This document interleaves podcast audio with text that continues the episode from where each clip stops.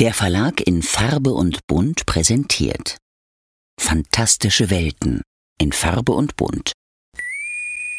PlanetTrek FM ist ein Podcast von PlanetTrek.de. Die ganze Welt von Star Trek und darüber hinaus.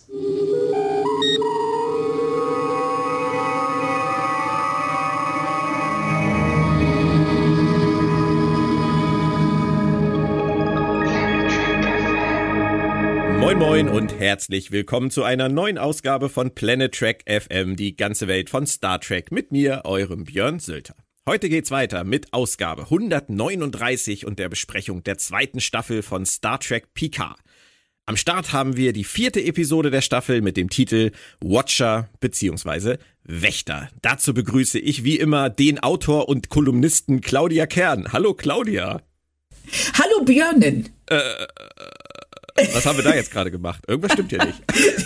Ja, wir haben, glaube ich, gerade das Gleiche gemacht, was die deutsche Synchro gemacht hat.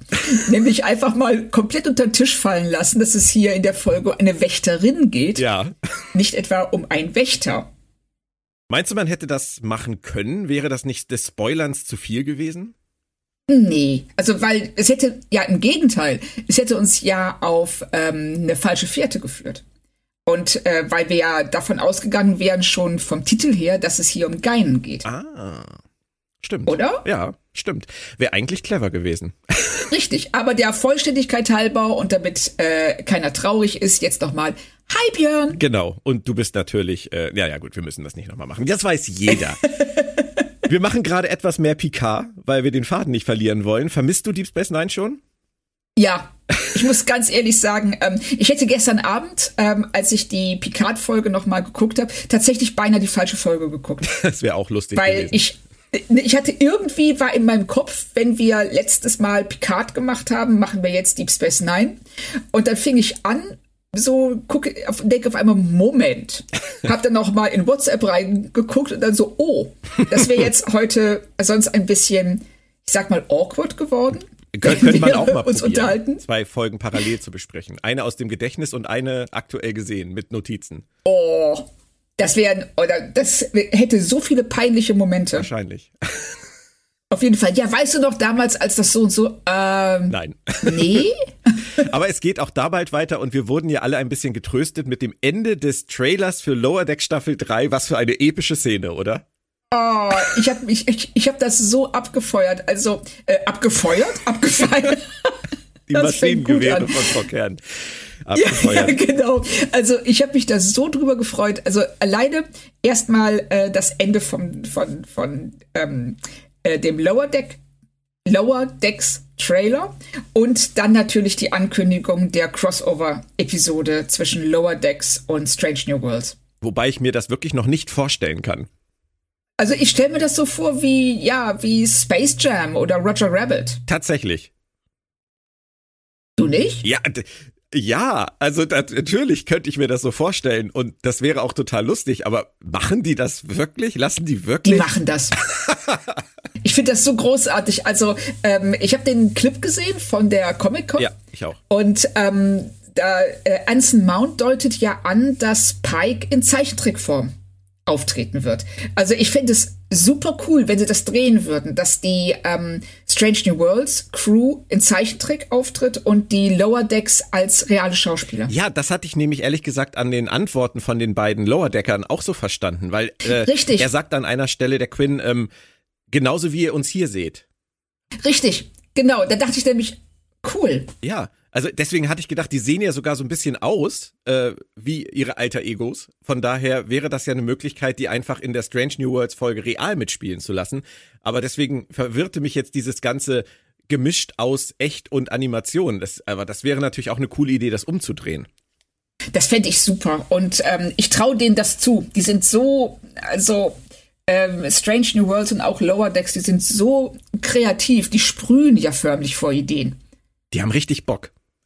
Ja, genau. Genau das. Und das ist das Beste, was man über Star Trek-Produzenten sagen kann heutzutage. Wirklich. Ja. Also das finde ich richtig cool, dass wir das wirklich aus vollem Herzen sagen können. Die haben richtig Bock.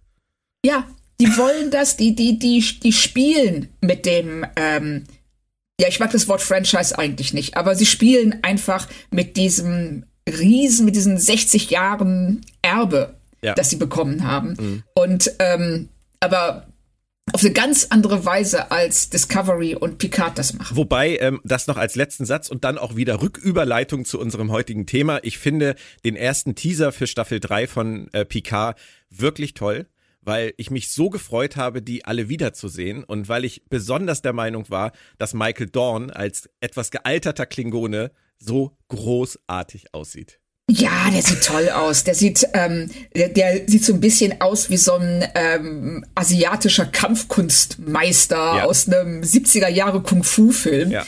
Aber der strahlt eine Würde aus und in diesem kurzen Moment, in dem man ihn sieht, da fand ich auch ganz toll. Muss man sagen, die Captain Worf-Serie wäre was gewesen. Richtig. Ja, also wenn sie ihn so gezeigt, so präsentiert hätten, hätte ich mir das auch richtig gut vorstellen können. Ja. Das ist aber die dritte Staffel, das ist Zukunftsmusik und auch Lower Decks Staffel 3 ist Zukunftsmusik und Strange New World Staffel 2. Wir sind im Tagesgeschäft, wobei ja auch schon etwas hinterher. Picard Staffel 2 nach 3 starken Episoden in Reihe zum Auftakt, wohlgemerkt, was wir nicht erwartet hatten. Also du wahrscheinlich, du ja auch letzte Woche, als wir geredet haben, nicht mal, weil du vorher vorhattest, eigentlich 3 Punkte zu geben und dann dich hast doch etwas bekehren lassen zu 4. Aber es war wirklich ein guter Auftakt. Ja, total. Also die Folgen, die fließen auch ineinander. Also die bauen schön aufeinander auf. Wir haben ein klares Ziel, glauben wir zumindest zu diesem Zeitpunkt noch. Und die Folgen haben ein hohes Tempo, die sind gut erzählt, es gibt witzige Momente. Ich finde, wir haben beim letzten Mal schon so die ersten kleineren Probleme gesehen. Mhm. Die gerade in diesem Vergangenheitshandlungsstrang sich andeuteten. Aber ich muss sagen, also die ersten 3 Folgen haben mich nach der ersten Staffel, die ich nicht ganz so gut fand, doch sehr positiv überrascht. Ja, und dass wir jetzt seit über 6 Minuten ein Intro reden, man könnte sagen, es ist so ein bisschen Hashtag Wassertreten. Also wir, und auch das könnte man mit einem Hashtag erklären aus Gründen. Und genauso könnte man sagen, dass wir nochmal das Positive der letzten 3 Folgen hervorholen, machen wir aus Gründen, weil vielleicht brauchen wir es heute nochmal für die Seele, fürs Gemüt oder so. Legen wir los mit den Fakten und Infos. Genau, machen wir das erstmal. Idee und Drehbuch stammen von einem Team. Travis Fickett, Story, Juliana James, Story und Drehbuch und Jane Max, nur Drehbuch. Mr. Fickett kennt man von Terra Nova. Du erinnerst dich vielleicht, Brandon Bragas Dinosaurier-Serie, die sehr früh abgesetzt wurde, obwohl, und das muss man heutzutage wirklich sagen, die damals für den Sender eigentlich echt gute Quoten hatte. Also das war etwas, was ja keiner damals verstanden hat. Und man kann über die Serie sagen, was man will. Ich würde sagen, Potenzial hatte sie. Sie war sicherlich noch nicht richtig gut, aber sie hatte Potenzial und dass die damals so schnell abgesetzt wurde, war wahrscheinlich zu früh. Und wenn man die Entwicklung hin zum Streaming sieht, wäre das heute eine Serie, die keine Gefahr laufen würde, früh abgesetzt zu werden, denke ich mal. Sehe ich auch so. Und er hat viel mit Terry Matalas gearbeitet. 2012 waren er und Terry Matalas diejenigen, die das Comic von Star Trek The Next Generation Hive für IDV Publishing geschrieben haben, nach einer Story von Brandon Braga. Regie führte hier zum zweiten Mal Leah Thompson aus Zurück in die Zukunft, das haben wir letztes Mal schon thematisiert. Und zum Inhalt noch, da die Zeit knapp wird, um die Zukunft zu retten, nimmt Picard die Dinge schließlich selbst in die Hand. Er sucht nach einer alten Freundin. Rios gerät in Probleme mit dem Gesetz. Jurati schließt ein Abkommen mit der Borg-Königin und über Ruffy und Seven. Da müssen wir auch noch sprechen. Ab in den Teaser. Erste Beobachtung meinerseits. Die Folgen werden immer kürzer. Zweimal 55 Minuten, einmal 48 Minuten und jetzt 46. Minus Rückblick bleiben gerade 43 Minuten übrig. Nur mal so nebenbei erwähnt. Vielleicht brauchen wir diese Info auch noch. Kannst du dir das vorstellen? Ja, könnte ich mir vorstellen, dass wir darüber noch reden werden. Ja. Picard versucht immer noch, alle zu erreichen. Endlich kommt er auf die Idee, das Schiff zu tarnen, oder? Ja. Das, also es hat ein bisschen gedauert. Also dieses riesige Raumschiff, das da sich mal einmal quer durch die Weinberge gepflügt hat, liegt dann da so rum und alle hoffen das Beste. Dass da nicht mal ein Jogger vorbeikommt oder vielleicht ein Flugzeug von oben die Spuren und dann auch das Schiff sieht. Ja. Aber Ne, er kommt spät auf die Idee, aber immerhin hat er sie. Und dann geht's rein ins Chateau Picard. Und ich finde das ehrlich gesagt ganz spannend, weil er erzählt, dass es nach dem Zweiten Weltkrieg, als es eine Basis war, verlassen worden und alle Picards sind nach England gegangen. Das ist eine Backstory, die finde ich gar nicht schlecht. Ich finde die auch gut, weil vor allen Dingen, weil es seinen Akzent erklärt. Und, das nach so vielen Jahren. Ja, sehr gut. Wobei. Also das fand ich auch eigentlich einen schönen Schachzug. Wobei ja mit dem Akzent so Jahrhunderte später, ich weiß nicht, ob das jetzt so wirklich die Erklärung sein kann, aber vielleicht ist es einfach hängen geblieben. Ja, also ich sag mal, das ist in der DNA drin. Ja, genau. So. Aber die spiegeln da im Prinzip Zeitgeschichte an dieser uns wohlbekannten Familie in einer kleinen Szene und an einem Ort, den wir aus TNG ja auch schon kennen. Also es ist eine clevere Idee, finde ich. Fand ich auch. Also das mir hat auch gefallen, wie er dann da reinkommt und die Erinnerungen so sich in die Gegenwart reindrängen. Genau. Und das fand ich einen sehr schönen Moment, wenn er sagt, ich erinnere mich hier an etwas, das noch passieren wird, aber mir schon passiert ist. Ja. Zeitreisemechanik einfach erklärt. Genau. Ja, aber das ist natürlich der Punkt, wo wir wieder zu den Rückblenden kommen. Die sind jetzt ein bisschen in Vergessenheit geraten seit der ersten Folge. Und wir sind wieder beim Thema Picards Eltern, aber man wird zu diesem Punkt der Handlung wirklich nicht schlau draus, ne? Nee, also ich finde, was man hier schon merkt, ist, dass das Verhältnis zwischen Jean-Luc und seiner Mutter ein bisschen merkwürdig ist. Also wenn er in seiner Erinnerung halt diesem Albtraum aufwacht und läuft zu ihr und wie sie darauf reagiert, man hat den Eindruck, irgendwas ist da komisch. Weiß nicht, wie es dir ging, aber die Mutter, die strahlt was aus, was ein bisschen... Was ich ein bisschen merkwürdig ist. Finde ich total interessant, weil ich dir da wirklich vehement widersprochen hätte jetzt eben. Ich frage mich, ob du das so siehst, weil du weißt, wohin es führt. Oder ob du das wirklich sauber trennst. Sein. Das ist eine gute Frage. Also da will ich, das will ich auch nicht komplett leugnen, dass das möglich wäre. Nee, es ist definitiv möglich.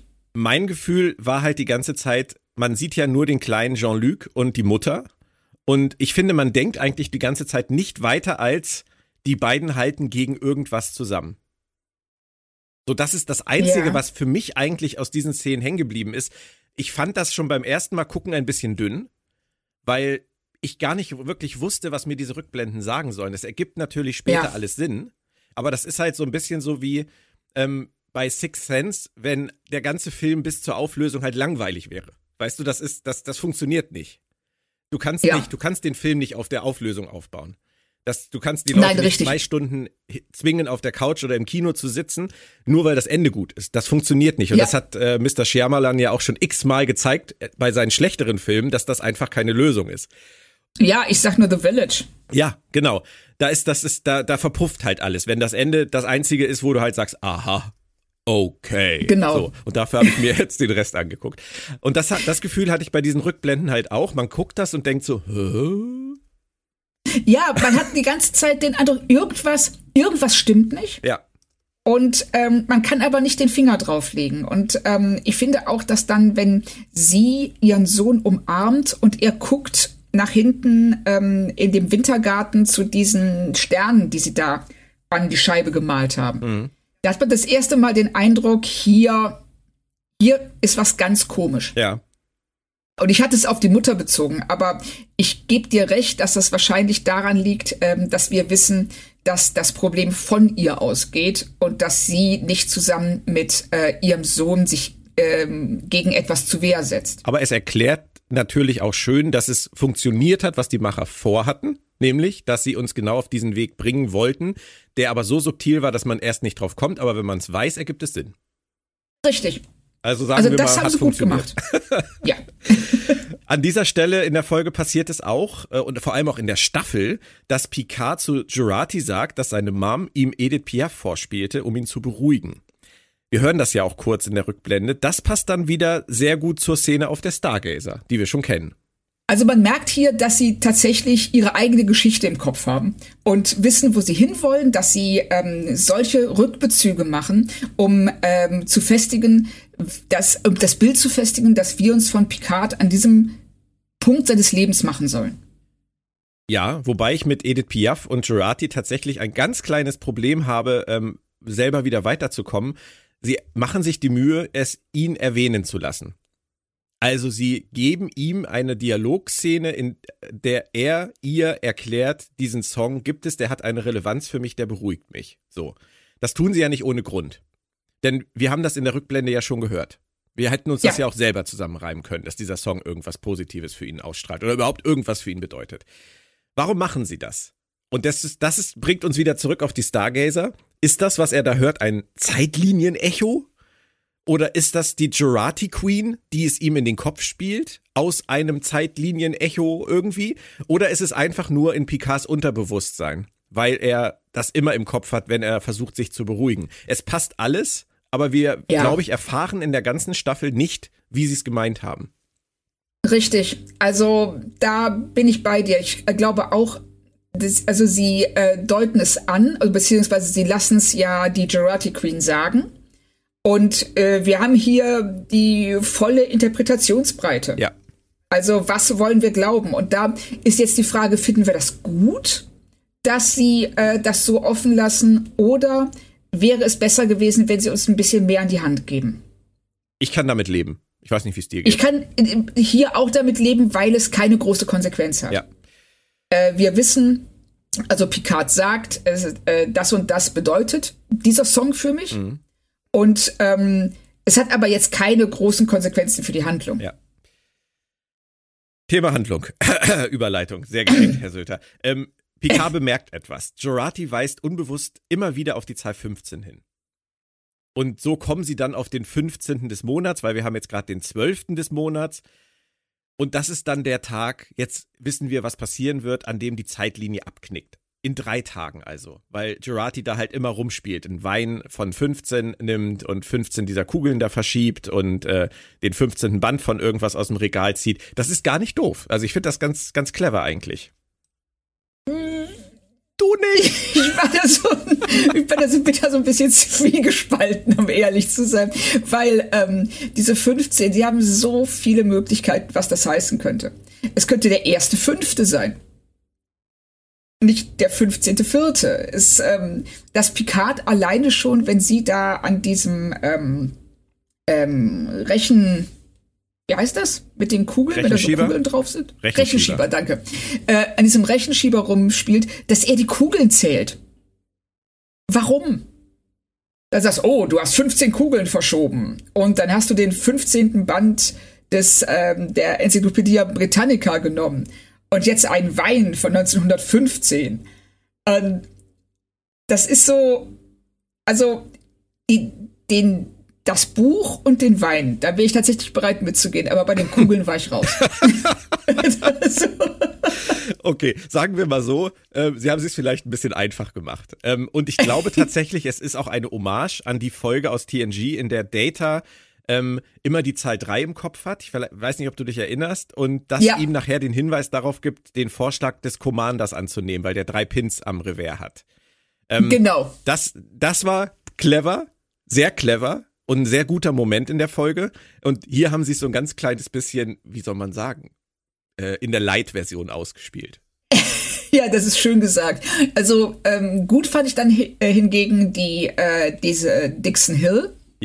Diesen Dixon Hill-Moment, wenn Picards Detektiv aus TNG, aus den Holodeck-Folgen wieder aktiviert wird. Also das fand ich gelungen. Ist ja auch dieses einzige Mal in der Folge. Ja. Und also sagt ja Jurati, die mir ja übrigens in dieser Staffel wirklich ganz, ganz hervorragend gefällt, sagt ja dann so von wegen, lol, spielst du jetzt Dixon Hill? Ja.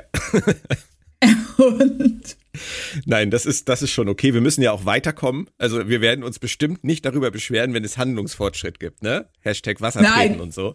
Richtig. Wir wissen jetzt also, in 3 Tagen ist Schluss mit lustig und das bringt natürlich auch ein ganz bisschen Dampf auf den Kessel. Das ist gut. Und deswegen wechseln wir mal das Theater zu Seven und Ruffy. Die verpassen Rios, ganz knapp im Krankenhaus, nachdem er da rausgeholt wurde. Und eigentlich schießen die Autoren hier in dieser kurzen Szene wieder nur sehr scharf gegen die Einwanderungsbehörde der Vereinigten Staaten. Ist es wieder diese kleine Holzhammerkritik an unserer Gesellschaft? Mehr nicht wahrscheinlich, ne? Richtig. Also das hätte ich auch genau mit dem Kommentar durchgewunken. Ja. Und das war dann der Teaser der ganzen Folge und es bleiben nur noch 35 Minuten übrig. Und dann kommt, ich würde sagen, eine der besten 2 Szenen der ganzen Folge. Ich weiß nicht, wie es dir ging, aber Kirk Thatcher als Punk im Bus. Ich meine, wie geil ist das bitte? Darf ich ehrlich sein? Oh, bitte. Nicht so geil? Ich finde es so großartig, wenn wir nicht einer Meinung sind. Ja, also, weil ich fand es für ihn ganz toll, dass er die Möglichkeit hat, nochmal diesen Moment zu erleben, nochmal in Star Trek aufzutreten. Das erinnert mich gerade an Life of Brian. Was ist mit den Siechen? Ach, die Siechen, die müssen auch mal wieder was zu tun haben. Ja, genau, egal. Richtig. Ja, so, und die Skifahrer, ich glaube, er meint die ganze Wintersportindustrie. So. Genau. Also, gut für Thatcher, aber? Gut für Thatcher, aber was soll uns der Moment sagen? Dass wir haben Ruffy und Seven sitzen im Bus. Also wir erleben eigentlich fast dieselbe Szene, die auch Kirk und Spock erlebt haben, mit dem nervigen Punk, der da seinen Song I Still Hate You, was natürlich echt witzig ist, dass das aus I Hate You I Still Hate You wird. Das ist mein Humor. Aber was sagt denn das über die Figur? Das sagt, also wir sollen glauben, dass dieser Typ, der, von wann ist Star Trek 4? 86. Der 1986 im Bus gesessen hat und hört dieses Lied. Dann kriegt er von Spock die Packung und dann hat er das immer weitergemacht. 38 Jahre lang. 38 Jahre lang sitzt er also im Bus und hört I hate you und dann I still hate you. Und dann sagt Seven, ey, lässt du das mal? Und er sagt, oh, stimmt, oh ja, Entschuldigung. Denkst du, das 38 Jahre hat das keiner gemacht? Es müssen Leute aus der Zukunft kommen, zweimal, um ihm zu sagen, das ist nicht in Ordnung. Claudia, also, ich glaube, du bist nicht in den Moment eingetaucht. Ich glaube auch. Also ich war auf der einen Seite, als er auftaucht, war ich so, oh, wie cool. Und dann, aber er fasst sich dann an die Stelle, wo Spock halt den Nervengriff angebracht hat. Und angewandt hat und aber dieser arme Typ, der hat sich 38 Jahre lang kein bisschen weiterentwickelt und das Einzige, was ihn dazu bringt, das zu tun, was anständig, rücksichtsvoll und vernünftig wäre, ist im Grunde genommen nur die Androhung von Gewalt. Ich hätte nicht gedacht, dass diese Szene uns auf diese Ebene führt. Tatsächlich nicht. Irgendwie, ich weiß nicht, vielleicht war ich auch einfach nicht in der Stimmung dafür, aber ich dachte so, der arme Typ. Du hast auch absolut recht, der arme Typ. Der arme Typ, der 38 Jahre nicht vom Fleck gekommen ist. Wobei, das stimmt ja nicht, ne? Er hat es immerhin von San Francisco nach L.A. geschafft. Ja, stimmt, es ist richtig. Immer noch ein Bus, er hat immer noch fast die gleiche Frise und der Ghetto Blaster sieht auch noch relativ ähnlich aus. Also für ihn muss man Bedauern aufbringen. Aber es ist natürlich, das Einzige, was Terry Matalas natürlich wollte, war eine absolute Star Trek 4 Hommage. Und mehr geht da ja eigentlich nicht. Ich meine, klar, es hätte irgendjemand blöder Arsch sagen können, aber das ist natürlich wirklich, das ist die Holzhammer-Hommage. Ja, also das, ich respektiere auch diese Hommage, dass er, was er wollte und wie bereits, ich finde es für Kirk Thatcher halt super und aber ich finde, als Szene an sich hat's mich nicht überzeugt. Okay, dann sind wir da komplett auf komplett unterschiedlichen Ebenen gelandet jetzt bei dieser Szene. Ich fand sie super, mir hat sie Spaß gemacht, aber auf einem sehr dahinplätschernden Level, muss ich zugeben. Aber total nett. Also ich habe geschmunzelt die ganze Zeit, ich fand's völlig okay. Und damit bleibt aber auf meiner Liste tatsächlich nur noch eine Szene, die sich dann zur besten der Folge qualifiziert. Mal gucken, ob du bei der wenigstens dann nachher mitgehst, wenn die erste dann jetzt schon durchgefallen ist. Da bin ich echt gespannt. Picard geht dann jetzt selbst den Wächter suchen, weil sein Trupp, den er vorausgeschickt hat, ja irgendwie Hashtag Wassertreten und so, nicht vorankommt. Aber ich würde Jurati mit der Queen nicht allein lassen. Wie geht dir das? Nein, das war mein erster Gedanke.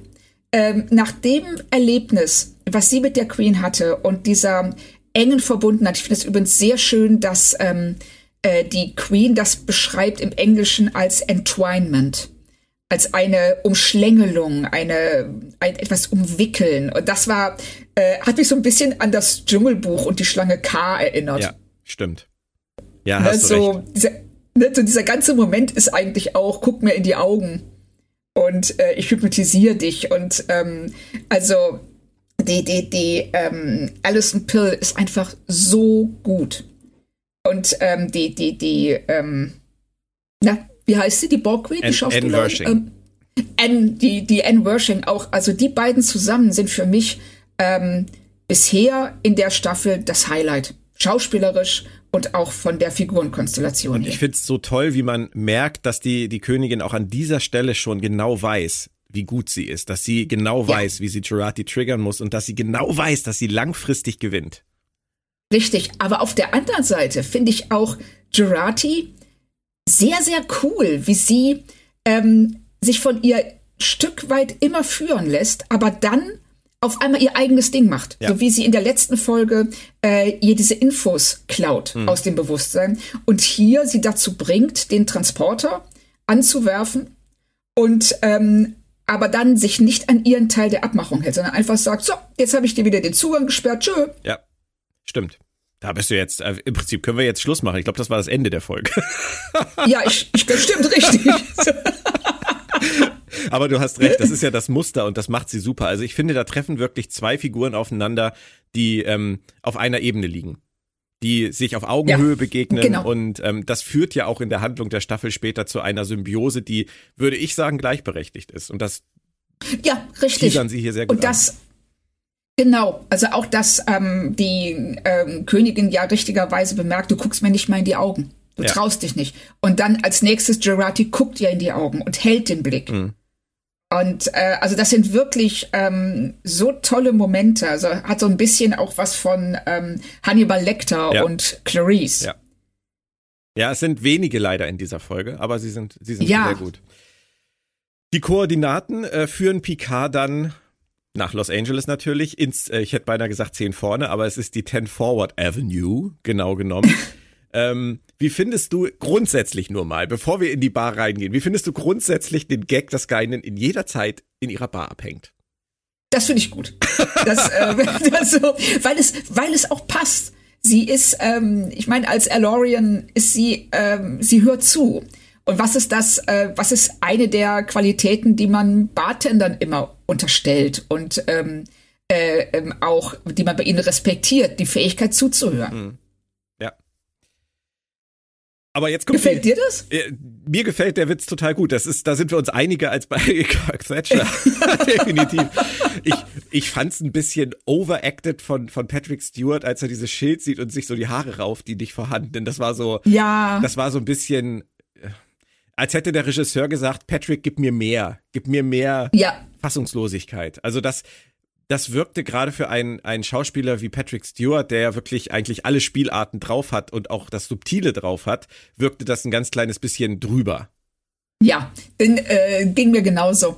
Und ich dachte auch, dass also dieser Blick von ihm, der hätte so ein leichtes Schmunzeln. Ja, genau. Nur ein leichtes Schmunzeln. Das hätte einfach gereicht. Ja. Aber dieses sich wirklich so sinnbildlich an den Kopf fassen, das war, aber gut, es ist ein alter Picard und es ist, man muss da auch ein bisschen unterscheiden zu der Figur, die wir aus der Serie kennen und aus den Kinofilmen. Richtig. Ne?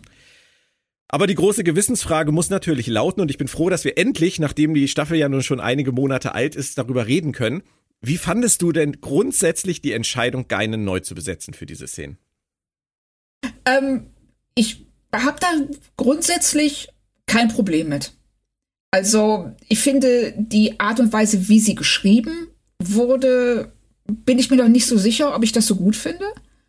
Aber ich kann absolut gut damit leben, dass sie umbesetzt wurde, anstatt Whoopi Goldberg zu nehmen und zu de-agen, also sie einfach digital jünger zu machen. Oder was meinst du? Ja, ich habe da echt lange drüber nachgedacht. Ich bin gerade bei so ikonischen Figuren aus Star Trek bin ich kein großer Freund von Neubesetzungen. Ja. Ich finde, die Schauspielerin, die sie hier gewählt haben, die übrigens einen Namen hat, bei dem ich mich verdammt schwer tue, ihn richtig auszusprechen. Ich weiß nicht, wie es dir geht. Sie schreibt sich ja Ito Agayere. Ich vermute, da ist irgendwas Afrikanisches, was man da auch in der Aussprache reinlegen müsste. Ich belasse es mal bei Ito. Man möge es mir nachsehen, sonst habe ich echt einen Knoten in der Zunge irgendwann. Sie passt ganz gut, finde ich, auch wenn ich grundsätzlich eine Guinan mit solchen Oberarmen und Pumpgun ein bisschen gewöhnungsbedürftig finde. Ja. Aber eine de-agede Whoopi Goldberg, glaube ich, hätte uns nicht überzeugt in diesen Szenen. Richtig, das hätte uns abgelenkt von dem, was da gesagt wird. Ja. Und deshalb, mir geht's wie dir. Also ich finde es auch, dieses Neubesetzen von so ikonischen Figuren ist schwierig. Auf der anderen Seite eine de-agede Guinan oder Whoopi Goldberg, da hätte ich dann auch die ganze Zeit eigentlich nur drauf geachtet, wie sie das gemacht haben. Richtig. Ich fand übrigens damals bei TNG, ich weiß nicht, ob du dich erinnerst an die Folge Rascals, Erwachsene Kinder, da hat Isis Jones die junge Guinan gespielt. Und die fand ich großartig damals. Ja, also, die war super. Die hat perfekt gepasst. Und deswegen, ich sag's jetzt mal ganz unverblümt, ein etwas pummeliges Mädchen damals in dieser Serie. Und das war ja auch etwas, was Guinan auch immer als erwachsene Frau ausgemacht hat. Etwas fülliger von der Statur her. Deswegen jetzt dieser Zwischenschritt mit dieser sehr gestählten Guinan, weiß ich nicht, ob ich den so richtig mitgehe. Also. Da, richtig. Also, ich tue mich auch nicht nur, dieses leicht pummelige, fand ich auch immer, dass gerade wenn du siehst, von Rascals zu TNG, ist die Entwicklung dieser Figur komplett nachvollziehbar. Ja. Also auch vom Charakter her. Und die Guinan hier, nicht nur von ihrem Aussehen, sondern auch von ihrer Aggressivität und Frustration, die kriege ich nicht zusammen. Nee, ich auch nicht. Und es gehörte für mich halt immer so ein ganz kleines bisschen auch zur Figur und zu dem, was die Figur auch ausgemacht hat, auch dieses in sich Ruhende, was Whoopi Goldberg ja immer hatte, was auch einfach zu ihrer Statur oder wozu ihre Statur so perfekt passte. Und wenn man jetzt irgendwie böse versuchen würde, sich zu erklären, warum sie von einem, sage ich jetzt mal, gesund aussehenden, man würde vielleicht sagen, etwas pummeligen Mädchen zu dieser durchtrainierten jungen Frau wurde und nachdem sie dann auf Picard traf, der sie ermunterte, auf der Erde zu bleiben, dann doch wieder zu dieser etwas fülligeren Dame wurde. Ich krieg's nicht zusammen. Ich kann's mir nicht herleiten. Weißt du? Das ist entweder passt das zu ihr und hat sie ihr ganzes Leben so begleitet, oder es gibt halt Gründe dafür, warum sie sich so stark verändert hat. Richtig. Also das, die Guinan, die wir aus TNG kennen, ist vom ganzen Auftreten her wie so ein lächelnder Buddha. Ja, genau, das passt. Und die Guinan, die wir hier sehen, ist eben sehr viel unzufriedener und aggressiver. Ich meine, gut, auf der einen Seite habe ich mich eben noch darüber beschwert, dass Kirk Thatcher sich nicht verändert hat. Und spreche aber Guinan die Möglichkeit ab, sich auch zu ändern. Ja, stimmt. Aber wenn wir Rascals sehen, TNG Guinan und jetzt Picard Guinan, da ist ein Bruch drin, den ich nicht ganz nachvollziehbar finde. Also ich sehe nicht die Saat in dieser Figur, die sie zu der Guinan macht, die wir später sehen. Mhm. Ja. Und sie machen sich ja auch die Mühe nicht, es näher irgendwie zu erläutern. Deswegen ist es ein bisschen schwierig, aber wir müssen, glaube ich, uns davon ein bisschen trennen. Was auch natürlich für uns neu ist, ist Guinan ohne Hut. Das gab es tatsächlich vorher nur in einer Szene in Star Trek Generations. Aber hier komplett ohne Hut. Also auch da gab es eine Veränderung. Die Hutliebe kam später. Und ich weiß nicht, ob es dir aufgefallen ist, ist auch noch ein Fun-Fact, es gibt saurianischen Brandy in ihrer Bar. Ja, natürlich, klar. Obwohl das natürlich eine ganze Weile vor dem ersten Kontakt mit den Vulkaniern stattfindet. Also den hat Guinan sich mitgebracht. Richtig, das hast du verstanden, wieso sie überhaupt auf der Erde ist? Naja, sie reist halt rum und hat sich da halt irgendwie niedergelassen. Ja, aber sie findet es auf der Erde ganz, ganz furchtbar. Ja, aber erst inzwischen. Da kommen wir übrigens gleich noch zu. Das ist ein wichtiges Thema. Nein, also so richtig verstanden habe ich es aber nicht. Man muss einfach akzeptieren, dass sie das irgendwie interessant fand. Ich meine, das bringt uns ja auch zu dem Punkt, eigentlich müsste sie Picard kennen aus der Folge Times Arrow. Wo sie sich ja noch früher zu Zeiten von Mark Twain getroffen haben. Und das hat Terry Matalas, und da möchte ich gerne mal jetzt auch deinen Input zu haben, Terry Matalas dann im Nachhinein ja erklärt, warum sie sich nicht an ihn erinnert. Nämlich weil es dadurch, dass Picard aus der Konföderation zurückreist, diese Ereignisse mit dieser Times Arrow-Folge gar nicht gab und deswegen keine Beziehung zu Guinan existieren kann. Also sie trotzdem irgendwann zur Erde gereist ist und da ein bisschen da ihr Leben verbracht hat. Also ist es eine andere Guinan, sagt er, und erinnert sich halt nicht an diese Ereignisse. Und da habe ich mich wirklich gefragt, Picard reist aus der Konföderation zurück an den Punkt, bevor die Konföderation entsteht. Das wissen wir ja jetzt. 3 Tage bevor die Zeitlinie abknickt. Ich musste einmal an Doc Brown und seinen Flipchart denken. Wieso ist dieser Tag vor dem Punkt dann anders, als wir ihn kennen? Wie definiert sich das denn? Verändert Picard Guinan dadurch, dass er aus einer veränderten Zeitlinie zurückreist an einen Punkt, der aber noch gar nicht verändert ist? Ergibt das irgendeinen Sinn? Also, ich habe gestern Abend genau das Gleiche gegoogelt, weil ich auch dachte, so Moment mal, die müssten sich doch kennen wegen Times Arrow.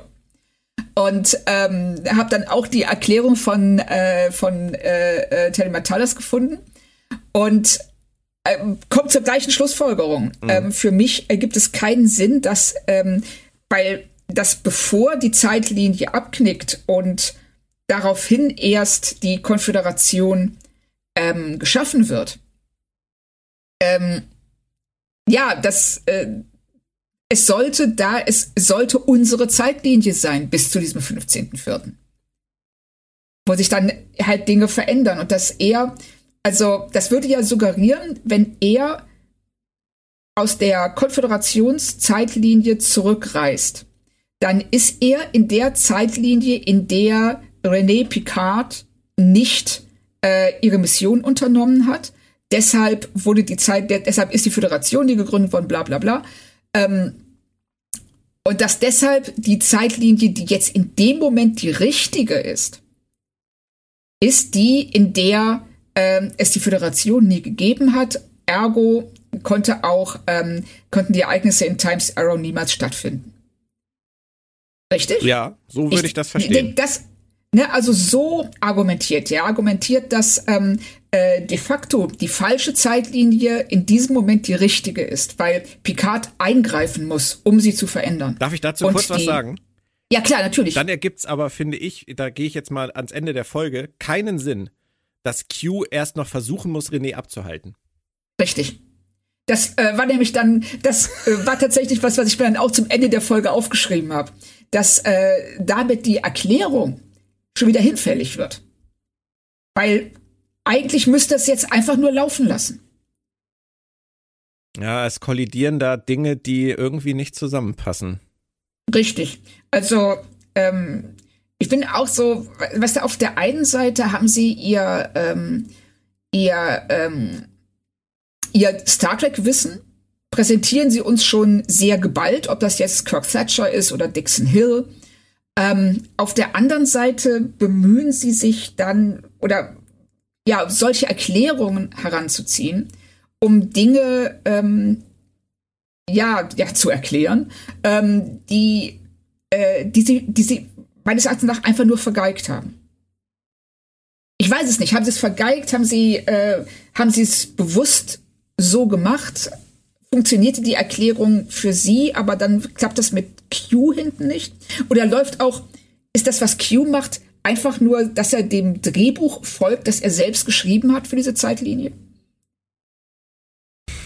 Du hörst mich schwer atmen.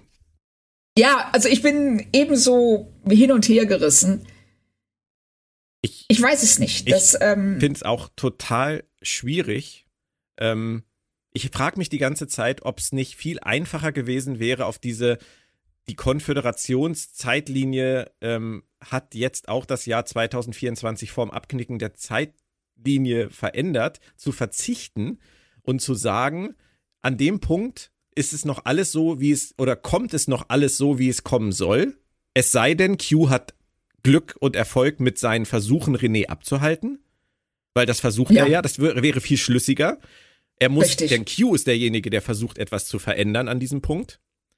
Dann wäre es auch logischer, dass es, wenn er es nicht täte und wenn man ihn davon abhielte, es alles so kommt, wie wir es haben wollen. So. Dann hätte Guinan Picard aber auch erkennen können. Und dann hätten wir einfach nur eine Szene gehabt, in der die beiden sich wiedererkennen und Guinan sich wundert, warum ein Asbach-uralter Picard auf einmal bei ihr in die Bar kommt, nachdem sie sich zuletzt bei Mark Twain gesehen haben. Und sie ihn sozusagen das zweite Mal in ihrem Leben sieht nach dieser Mark-Twain-Geschichte und er ihr erzählt, er kommt jetzt aus der Zukunft erneut und hat wieder eine Mission. Es hätte an der Unterhaltung nicht viel geändert. Guinan hätte trotzdem über ihre Probleme mit der Menschheit reden können. Sie wären halt sich nur sofort sympathisch gewesen und hätten sich gekannt und Picard hätte nicht über mehrere Szenen hinweg sie bekehren müssen, ihm zu helfen. Ich finde, das hätte nichts verändert. Es hätte es nicht schlechter gemacht. Und ich verstehe nicht, warum sie diesen einfacheren Weg nicht gegangen sind. Das verstehe ich auch nicht. Also das ist so ein, ich glaube, das ist so ein Fall von Kill Your Darlings. Weißt du, sie wollten unbedingt den Moment haben, in dem Guinan die Waffe auf Picard richtet. Und Picard halt die Hände hebt und sie ganz schockiert ansieht. Und den konnten sie nur haben, wenn die beiden sich nicht erkennen. Und sie haben für diesen einen kleinen Moment halt eine ganze Menge Storylogik einfach geopfert. Genauso wie sie Kirk Thatcher 38 Jahre Lebensentwicklung nehmen. Richtig. Ja, okay, ich verstehe schon. Ich verstehe das Prinzip. Na, also, sie wollten den Moment haben. Und deshalb haben sie dann diese ganzen komplizierten Dinge erfunden, um das irgendwie zu rechtfertigen. Wobei ich gebe dir völlig recht, es wäre viel einfacher und auch schöner gewesen, wenn Picard reingekommen wäre und Guinan wäre so, wow, wie siehst du denn aus? und wenn sie dann, und dann hätte Picard nämlich sie auch fragen können, sag mal, du bist ganz anders, als ich dich später kenne. Du siehst viel jünger aus und viel durchtrainierter. Du siehst du siehst auf einmal viel jünger aus als im 19. Jahrhundert. Ja, aber gut, Guinan hat ja auch, das fällt mir gerade ein, Guinan hat ja auch in der ersten Folge, als Picard auf sie traf, gesagt, dass sie sich so ein bisschen verändert hat, um sich anzupassen. Dass sie sich sozusagen älter gemacht hat. Vielleicht kann sie sich zwischenzeitlich auch mal jünger und durchtrainierter machen. Genau, richtig. Und ich dachte noch, wenn sie dann dieses Zeitecho hört und sich erstmal übergeben muss. Das wäre ein so großartiger Lower Decks Running Gag, dass jedes Mal, wenn dann mal eine Guinan auftaucht, dass jedes Mal, wenn sie Picard sieht, in der anderen Zeitlinie, dass sie sofort kotzen muss. Insgesamt finde ich aber, die neue Darstellerin macht es gut. Also sie spielt das Material, was sie gekriegt hat, gut. Du hast es eben schon angedeutet. Das Einzige, was wir vielleicht noch ganz kurz ansprechen müssen, ist die Grundsatzfrage, ist sie sehr Guinan-artig? Und ich befürchte, du hast da die gleiche Empfindung wie ich. Ja, ich finde, dass sie das ich kann diese Entwicklung der Figur nicht so ganz verstehen. Also ich verstehe, dass sie unheimlich frustriert ist darüber, wie die Menschheit sich selbst und den Planeten in den Abgrund führt. Auf der anderen Seite tut sie auch nicht wirklich was dagegen. Ja, und ganz ehrlich, ne, die Figur, die wir kennen, die so extrem in sich ruht, die immer eine weise Lebenshilfe bereit hat für jeden, der reinkommt und die immer genau weiß, wie sie Menschen anpacken soll und sie wieder auf den Weg zurückführt mit dem, was sie sagt und so. Ja. Die sehe ich da halt einfach nicht. Und das, was dann da passiert, also diese eine Szene, die da passiert, das ist schon kein Holzhammer mehr. Also da war ich war wirklich geschockt. Ich war wirklich geschockt und ich will das auch nicht irgendwie auf den Arm nehmen oder so, aber die steht da wirklich auf einmal auf, nachdem sie sich ein paar Kurze runtergekippt hat. Es schießen ihr die Tränen in die Augen. Das ist ja gut gespielt, das ist ja völlig okay. Aber dann kommen solche Sätze wie, die vernichten gerade ihre eigene Welt. Die machen sich das alles so, wie es ihnen gefällt. Was übrigens ein sehr schönes Pippi Langstrumpf-Zitat ist. Fakten sind nicht mal mehr Fakten und einige können die Probleme für alle lösen, aber sie tun es nicht, weil sie dann selbst weniger hätten. Und die haben doch nur diese eine winzige Kugel und alles, was sie tun, ist sich streiten. Und du denkst so, Alter, was geht bei dir? Richtig. Also das war... Ja, das ist wirklich, also wenn ich bedenke, dass wir letzte Woche noch den Moment kritisiert haben, in dem Ruffy irgendwie sagt so, oh nein, diese Gesellschaft mit ihren vielen Widersprüchen, das und den Waldbränden. Und das war subtil gegen das, was Guinan hier sagt. Und das Schlimme ist sie hat doch mit allem recht, was sie sagt. Ja, natürlich hat sie recht. Aber das ist wieder das so, es ist nicht so, als ob wir das nicht alle wüssten. Ja. Und was mir hier wirklich komplett fehlt, ist Guinans Empathie. Und dieses Mitfühlen, oder vielleicht ist das gerade das, was die Frustration auslöst, dass sie Mitgefühl mit allen hat und sieht, sie kann nichts dagegen tun. Und ich habe übrigens auch nicht verstanden, weshalb sie den Hund abgeben muss, nur weil die Bar schließt. Nee. Aber das sind wir Hundefreunde und Tierfreunde. Das, sowas verstehen wir nicht. Aber du sagst Empathie. Sie sollte auch, finde ich, schon mehr gesehen haben. Sie kennt andere Welten. Guinan kennt nicht nur ihren eigenen Planeten und die Erde, vermutlich. Und weißt du, auf der Erde zu sitzen im Jahr 2024 und so einen Anfall zu kriegen. Also nein, das tut mir, ich will das wirklich nicht auf den Arm nehmen, weil sie hat mit allem recht, was sie sagt. Wir haben viele Probleme auf der Erde und alles, jeder Satz, den sie da raushaut, den kann man genau so letztendlich stehen lassen. Das stimmt alles. Aber dass sie das so emotional mitnimmt, das nehme ich Guinan halt einfach nicht ab. Und es kommt aus ihr rausgesprudelt auf eine Art, die ich nicht verstehe. Aber du hast gerade etwas angesprochen, was mir aufgefallen ist, und zwar am Ende. Am Ende der Folge, in der letzten Szene zwischen Guinan und Picard, da sagt Picard, finde ich, etwas sehr Wahres zu ihr, nämlich Veränderungen ereignen sich immer später, als es uns recht ist. Ja. Und das ist im Prinzip das, was du letztes Mal schon sagtest und auch eben, wir wissen, dass es die Probleme gibt, aber wir können sie noch nicht lösen. Das erklärt Picard ihr an dieser Stelle und vielleicht ist das die Message. Vielleicht ist Picard derjenige, der ihr erst das ermöglicht hat, Dinge so zu sehen. Mit seinem Besuch im Jahr 2024. Ich finde das total cool, wenn dem so wäre.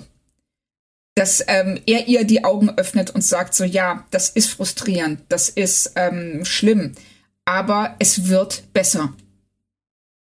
Und wir kriegen das hin. Und das ist dieser Moment, den du jetzt siehst, ist wirklich nur eine Momentaufnahme. Es ist nicht der erstarrte Zustand dieser Spezies. Die kann besser sein, als sie im Moment ist. Ja. Und leider gibt uns die Serie da auch wieder mal nichts in die Hand. Nee. Und ich glaube immer, wir müssen es einfach akzeptieren, dieser Moment ist ungelenk. Also ich würde ihn als ungelenk bezeichnen, was den Dialog angeht.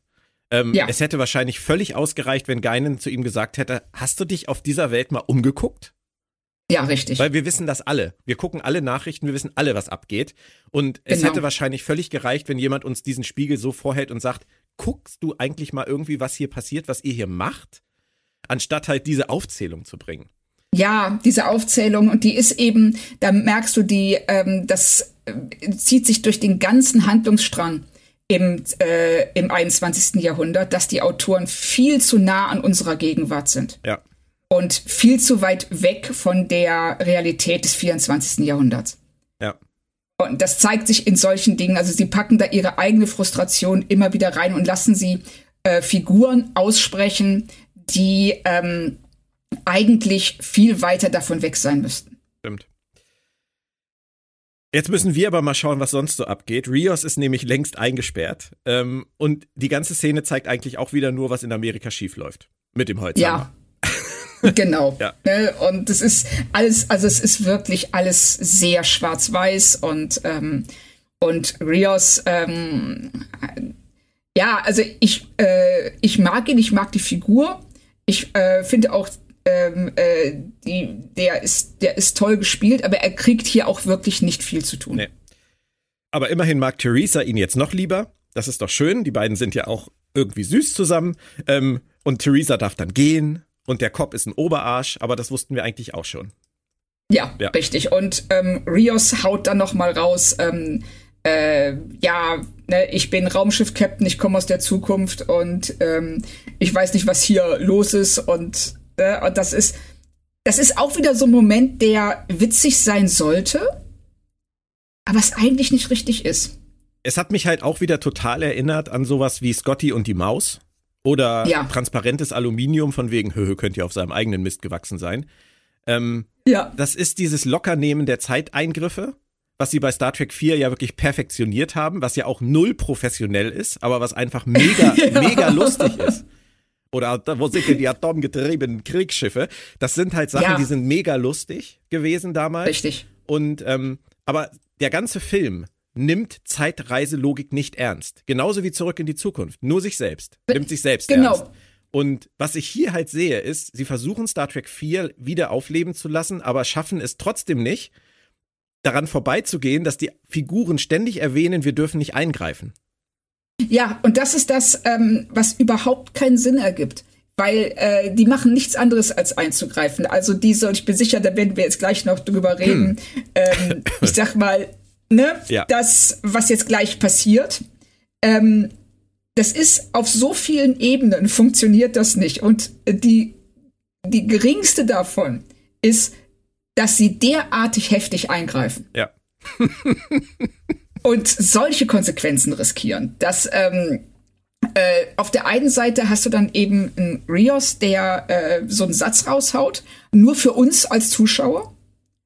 Und auf der anderen Seite dann diese ständige Erinnerung, wir dürfen nichts verändern und Schmetterlingseffekt und so weiter. Und das hat Star Trek 4 halt nicht gemacht. Richtig. Er hat von Anfang an gesagt so, hey, wir machen jetzt eine Zeitreise. Und wir erleben ein paar lustige Sachen und retten 2 Wale. Genau. und das hat viel besser funktioniert, weil dieses Augenzwinkern den kompletten Film durchgezogen wird. Richtig, richtig. Sehr sonderbare Entscheidung, das hier so zu vermischen. Ja, finde ich auch. Ich verstehe es auch nicht, weil entweder will man Spaß haben oder man will eine ernsthafte Zeitreisegeschichte erzählen, die Konsequenzen hat. Und sie wollten irgendwie beides und haben beides nicht richtig hinbekommen. Richtig. Und dieser ständige Wechsel im Tonfall, das war das, was sich letzte Folge schon so angedeutet hat, dass sie zwischen den Szenen, also gerade in Frankreich und dann in Los Angeles, den Tonfall so krass wechseln, dass du beim Zusehen da kaum noch mitkommst. Ja. Also nicht natürlich, also schon, dass du es verstehst, aber du guckst eigentlich 2 verschiedene Folgen. Ja. Ruffy und Seven versuchen derweil bei der Polizei was rauszufinden, ist ja gar nicht so eine schlechte Idee, aber wie Ruffy das macht, da bei diesem Polizisten... Die ist so drüber, die Frau. Und Seven rettet die Situation irgendwie. Aber Ruffy, also so unprofessionell geht sie daran, dass, also auch schon in diesem Gebäude. Ich bin immer noch in diesem Gebäude. Oh, okay, ja. Aber es stimmt, also wie die diese Polizistin angeht. Ja. Ne, das ist alleine schon aus dem Nichts raus. Ja. Ja, das ist super crazy. Also, da hätte auch hier irgendjemand sagen können, können Sie diese Frau mal bitte in Gewahrsam nehmen, die ist hier klar. Oder einfach die Polizistin, beruhigen Sie sich jetzt mal oder müssen wir hier einschreiten? Weil einer ihrer Kollegen, der nimmt einfach einen Arzt fest, weil er ein Pflaster am Finger hat, weißt du? Ja, genau. Und Ruffy darf sich da aufführen wie eine wilde Sau. Ja, also das passt alles nicht zusammen. Aber das eine ist ja Eis und das andere ist die Polizei. Also da wird ja dann auch... dieser Typ, der da rumsitzt, der erklärt ja dann auch so, nein, weil die Polizei hat gar keine Unterlagen und wenn sie ihren Freund suchen wollen, dann müssen sie zu Eis, aber eigentlich geht das gar nicht. Der wird, den wird man einfach verschwinden lassen. Ich habe auch gedacht, so verschwinden lassen? Wohin? Ich meine, das ist sicherlich scheiße, Leute zu deportieren. Ja. Der wird aber nicht in ein Massengrab gebracht, sondern in einen Bus nach Mexiko gesetzt. Ist aber vielleicht das, was die Produzenten glauben. Ja, anscheinend. Also ich fand das ganz seltsam, aber da kommen wir bestimmt jetzt gleich noch zu dem nicht sehr künstlich aufgebauten Konflikt. Ja. Kommen wir, definitiv. Aber erstmal kommt für mich der erste wirklich große Heuler der Folge, wie ich finde. Ruffy und Seven verlassen das LAPD, gehen auf den Parkplatz des LAPD, wir sind immer noch vor dem LAPD, und Ruffy bricht einen Polizeiwagen auf dem Parkplatz des LAPD mit einem Phaser. Ja.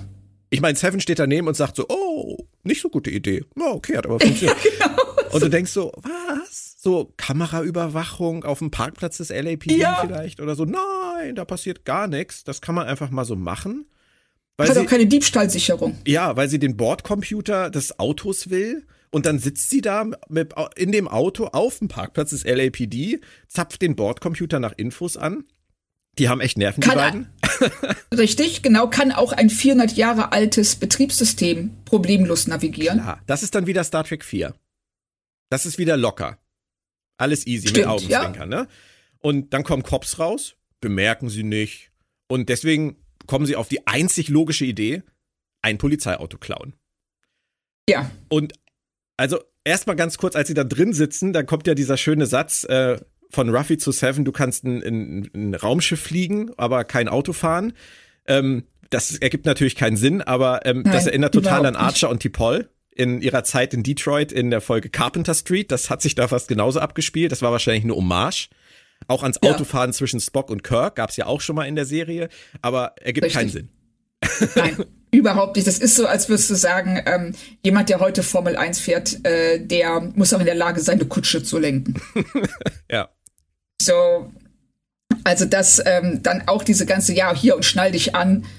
Also alleine schon, dass sie, dass sie sofort zur Seite greift und weiß, da ist dieser Sicherheitsgurt. Ja. Ja, oder wie das Auto, wo alles im Auto ist. Sie muss ja gar nicht gucken. Sie weiß das sofort. Ja, sie versteht sofort, wie die Schaltung funktioniert. Ich meine, gut, es ist eine Automatik, aber trotzdem, es ist immer noch... Vorsicht, Claudia, ich habe irgendwo gelesen, das hat sie alles in ihrem Borg-Gedächtnis drin. Und ich sage an dieser Stelle auch nochmal das Gleiche, was ich letzte Folge zum Kommunikator aus der Konföderation gesagt habe. Seven ist keine Borg. Richtig, genau. Seven ist in dieser Zeitlinie keine Borg. Ja. Und ergo kann sie auch nichts in ihrem Bordgedächtnis haben. Also, wir fassen nochmal zusammen. Die stehen auf dem Parkplatz des LAPD und klauen ein Polizeiauto und keiner merkt es. Und wie fährt Seven dann los? Wie eine Geisteskranke natürlich. Ja, Vollgas, richtig. Volle Lotte durch die Leute, durch die Schranke.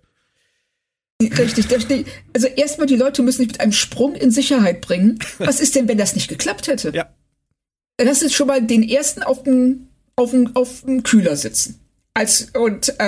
Im schlimmsten Fall umgebracht. Damit hast du die Zeitlinie krass verändert. Und es gibt überhaupt keinen Grund, so zu rasen. Nee, also überhaupt nicht. Man hätte ganz unauffällig vom Parkplatz tuckern können. Genau, ganz unauffällig, schön ruhig vom Parkplatz runter, sich in den Verkehr einfädeln und dann in Richtung dieses Lagers fahren. Genau. Aber laut Funk erfahren wir dann, die beiden werden verfolgt. Und es kommt auch ein Auto hinterher. Kein Wunder. Ja, kein Wunder. Aber was so geil ist, nachdem sie vom Parkplatz sind und dieses Auto hinter ihnen hergefahren ist, sieht man in den kompletten folgenden Szenen bis kurz vor Ende der Folge nichts mehr davon. Die beiden rasen einfach nur durch den Verkehr wie die Irren, anstatt dass sie aussteigen, sich verstecken, langsam fahren, rechts ranfahren. Es sind keine Verfolger zu sehen. Nein, es ist niemand. Verfolgungsjagd ohne Verfolger.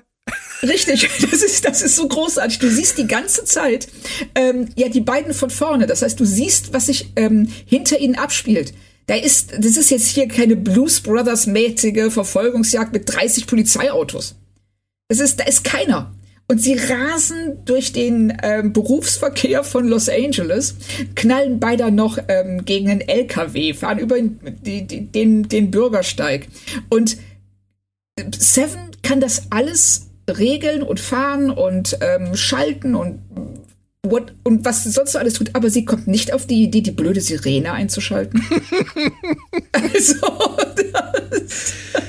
oh Mann, ey. Also das ist wirklich so eine Szene, die mag irgendwie auf dem Papier witzig geklungen haben, aber du sollst es jetzt mal entscheiden für mich. Ist das lustig genug, um durchzugehen, oder ist das zu blöd für diese Welt? Also, ich sag mal, es ist leider eher Letzteres. Also, was ich tatsächlich mochte, das war diese kurze Unterhaltung mit Jurati. Ja. Und diese Beifahrer-Agro. Dieses, willst du nicht mal die Karte halten und ich fahre? Das so, da fehlte eigentlich nur noch, sind wir bald da? Also. Dann hätten wir auch noch Shrek zitiert, nachdem wir Findet Nemo ja schon hatten. Ja, richtig, genau. Aber an sich funktioniert die Szene überhaupt nicht. Nee. Das ist, also für mich war diese ganze Szene, diese ganze Verfolgungsjagd ohne Verfolger echt unfreiwillig komisch. Und ja, ist sie auch. Passt halt auch wieder null zum Thema, wir wollen hier keinen Eingriff vornehmen in die Zeitlinie, wir wollen nichts irgendwie beeinträchtigen, weil wie viele Leute hätte die da auf dem Gewissen haben können nach ihrer Fahrt durch L.A.? Ja, und das ist, also das war mehr Death Race 2000 als eine Autofahrt. Ja, so sieht das aus, wenn ich bei GTA fahre. Also, ja, genau, richtig. So, wenn ich in Project Zomboid, ja, was ich gerade wahnsinnig gern spiele, wenn ich da Autos klaue und damit rumfahre, sieht das auch immer so aus. Ja. Zurück zu Guinan und Picard. Immerhin sind die beiden jetzt ein bisschen mehr im Thema drin und wir sehen erneut eine beginnende Schutzzone. Freut uns als Deep Space Nine-Fans natürlich. Aber dann predigt Guinan auch nochmal. Man hat heute nur die Kapuze gegen Anzug getauscht. Der Preis ist einfach zu hoch. Alles passiert zu langsam. Ich habe da echt nur gedacht, die hatten echt wirklich Redebedürfnis, die Autoren, ne?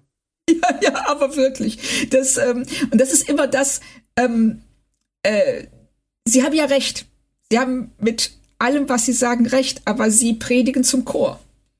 Also, wir wissen das und sie müssen uns das nicht immer wieder reinhämmern, vor allen Dingen nicht auf so eine Weise. Also nicht, sag uns das nicht, zeig es uns einfach und lass uns die eigenen Schlüsse ziehen. Und überleg mal, also wir werden da ja bei unserer DS9 Re-Experience noch hinkommen, aber wie gut sie das bei Past Tense gemacht haben. Richtig. Wir sehen das. Und sie sagen nur ganz wenig dazu. Weißt du, da steht keiner, genau, der sich da hinstellt und auf irgendeine Kanzel steigt und dann alles aufzählt, was schiefgelaufen ist, damit es zu diesem Punkt gekommen ist. Von Waldbränden über Impfschwurbler bis sonst irgendwas. Sondern nein, da wird einfach nur gesagt, wie konnten wir an diesen Punkt kommen, dass wir Menschen, die Hilfe brauchen, einfach wegsperren. Und das steht für ein viel größeres gesellschaftliches Problem da. Und das ist uns aber klar, weil wir unsere Welt halt kennen. Weil wir wissen, richtig, was sie meinen. Das muss uns keiner erklären. Ich glaube, das ist einfach der große Unterschied hier. Genau, das ist auch das Hauptproblem. Ja. Hashtag Problemdropping. Ja, genau. Aber kurz zurück zur Verfolgungsjagd ohne Verfolger. Vollgas! Die ganze Zeit durch die Stadt. Es passiert sonst nicht viel. Also das ist wirklich so ein Hin- und Herschneiden zwischen Szenen, die dann nur noch Wasser treten, um auf diesen Hashtag mal zurückzukommen. Ja. Und Rios, der wird derweil in einen Homeland-Security-Bus nach nirgendwo gesetzt. Richtig, wo er dann, und wenn er einmal da ist, dann wird man ihn nie wieder finden. Und du denkst so, der Bus fährt nach Mexiko, da machen Leute Urlaub. Also, so. Ja, hinter der Grenze nach Tijuana ist nicht Schluss. Ne? Ja, genau. Da ist dann einfach so ein Abgrund und da werden die einfach reingekippt und dann fährt der Bus zurück. Also so, und dann wird diese, also künstlich wird da ein Druck aufgebaut bei Ruffy und Seven, der überhaupt nicht nötig ist. Wo du Abgrund sagst, die werden alle ins Titty Twister gebracht. Ja, genau. So. Also die Folge würde ich gucken. Ja, einmal durchgekaut und dann hinten hinter im Haus in den Abgrund. Genau. Ja, 10 Minuten Rest auf der Uhr und wie schön wäre es, wenn man an dieser Stelle sagen könnte, dass A, B und C Handlungen ab diesem Punkt virtuos zusammenlaufen. Aber ganz so ist es nicht, oder? Nein, leider nicht. Rios hockt im Bus und wartet und Ruffy und Seven rasen. Aber die gute Nachricht ist, jetzt auch mit Verfolgungsjagd, mit Verfolgern bei der Verfolgungsjagd. Das fand ich sehr schön. Ja, das fand ich auch, dass wir dann endlich nach diesen 10 Minuten, wo die einfach nur wie die Geisteskranken durch Los Angeles rasen, ohne dass es einen Grund dafür gibt, dass wir jetzt endlich auch Polizeiwagen sehen, die sie verfolgen. Ja. Und dann kommt die zweite stärkste Szene für mich in dieser Folge, obwohl ich das ein bisschen relativieren muss, aber es geht natürlich wieder um Jurati und die Königin und den Versuch, die Königin dazu zu bringen, zu helfen. Wenn man ehrlich ist, wiederholen sie hier aber eigentlich nur eine Unterhaltung aus der letzten Folge über Agnes' Einsamkeit. Richtig. Also das, ich bin deiner Meinung, es ist die zweitstärkste Folge, der zweitstärkste Moment der Folge, aber es ist im Grunde genommen genau das. Sie wiederholen was, sie bringen eigentlich nichts Neues. Mhm. Da sagen einfach nur, oh, Jurati, du bist so furchtbar einsam und alle lassen dich zurück. Und Jurati sagt, ja, aber du bist jetzt auch, du bist viel einsamer. Und das ist alles, es ist gut gespielt, es ist gut geschrieben, aber es bringt uns jetzt in dem Sinne nicht weiter. Und das gilt leider, wenn man ehrlich ist, fast für die komplette Folge an diesem Punkt. Auf jeden Fall schafft Jurati es, Seven und Ruffy im letzten Moment rauszubeamen. Wir erfahren aber nicht, wohin. Cliffhanger, Anspannung nicht zu überbieten an dieser Stelle. Das heißt also, wir haben jetzt Handlungsstrang. Rios sitzt im Bus ins Titty Twister und irgendjemand wird verhindern müssen, dass er in den Abgrund fällt. Wir haben Handlungsstrang. Seven und Ruffy sind aus dem Polizeiauto gebeamt nach ihrer Verfolgungsjagd und wir wissen nicht, wohin und was als nächstes passiert. Und wir haben den anderen Handlungsstrang jetzt noch mit Picard. Und der ist dabei, an Guinan zu verzweifeln, zieht dann aber doch noch seinen letzten Joker und nennt seinen Namen. Leuchtet es dir ein, dass der durch Raum und Zeit Gewicht für Guinan hat? Nein. Also, weil, wenn sie ihn nicht kennt, wenn sie ihn noch nie, also ich verstehe nicht, warum dieser Name in dem Moment eine solche Bedeutung für sie hat, dass sie sagt, dass sie alles stehen und liegen lässt. Ja. Und sagt, okay, wow, du bist Picard, verdammt. Okay, dann muss ich dir jetzt helfen. Für sie ändert sich alles in dem Moment. Richtig. Also, und das, ich weiß nicht warum. Hätten sie sich halt auch sparen können, wenn sie den anderen Weg mit Times Arrow gegangen wären. Richtig. Wenn sie es einfach von Anfang an klar gemacht hätten, ja, die kennen sich, dann hätten sie sich das alles sparen können. Und es hat uns ja dieses Hin und Her, diese Versuche von Picard, sie dazu zu bringen, ihm zu helfen, seine Fehleinschätzung, dass sie die Wächterin ist und was ja Guinan die ganze Zeit leugnet, aber auch nicht so richtig. Und das hätten sie sich alles sparen können, weil es ist wirklich, Hashtag Wasser treten. Dann hätten aber Seven und Ruffy noch 10 Minuten länger mit dem Auto durchrasen müssen, um die Zeit voll zu kriegen. Genau. Dann hätten sie halt eine Folge mit 30 Minuten gemacht. Das haben sie ja auch schon. Ja, okay. Ein Funfact habe ich trotzdem noch für dich, den ich wirklich gut fand. Das Auto von Guinan, das hat ein Kennzeichen, das lautet S02E01. Und das bezieht sich erstens auf den ersten Auftritt von Guinan in TNG, nämlich in der zweiten Staffel, erste Folge The Child. Und tatsächlich auch auf den ersten Auftritt von Guinan in Picard, nämlich auch Staffel 2, Episode 1. Großartig. Okay, das ist cool. So. Witzig, bringt uns nicht viel weiter, aber witzig. Ja, richtig. Ja, und Guinan, haben wir gesagt, die ist jetzt plötzlich total redselig. Und bei ihren Ausführungen über die Leute, die da so rumlaufen, denkt man natürlich, wenn man Star Trek in- und auswendig kennt, an Gary Seven. Aus der Originalserie Assignment Earth, Planet genannt Erde. Es ist an sich eine hübsche Verbindung, da nach so langer Zeit wieder drauf zurückzukommen. Das fand ich auch cool, weil sie sich ja da immer so ein bisschen drumherum gedrückt haben.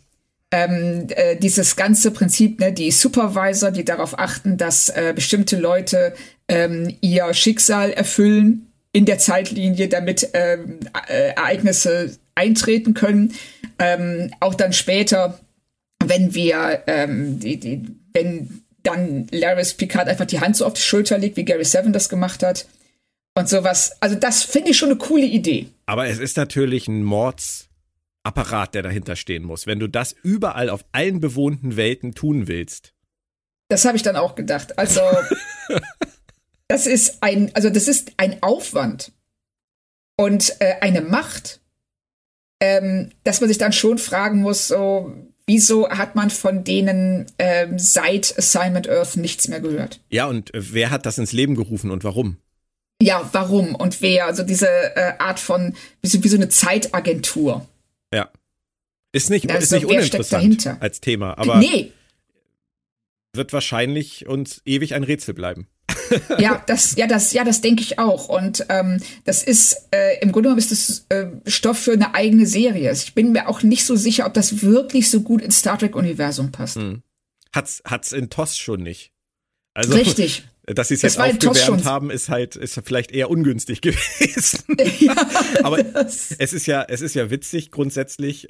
Ich fand die Idee, dass die Wächterin, die wir da ja noch nicht kennen, irgendwelche Leute übernimmt, um jemanden zu ihr zu führen, fand ich grundsätzlich total witzig und auch irgendwie creepy. Ja, richtig. Aber das Zombie-Mädchen fand ich albern.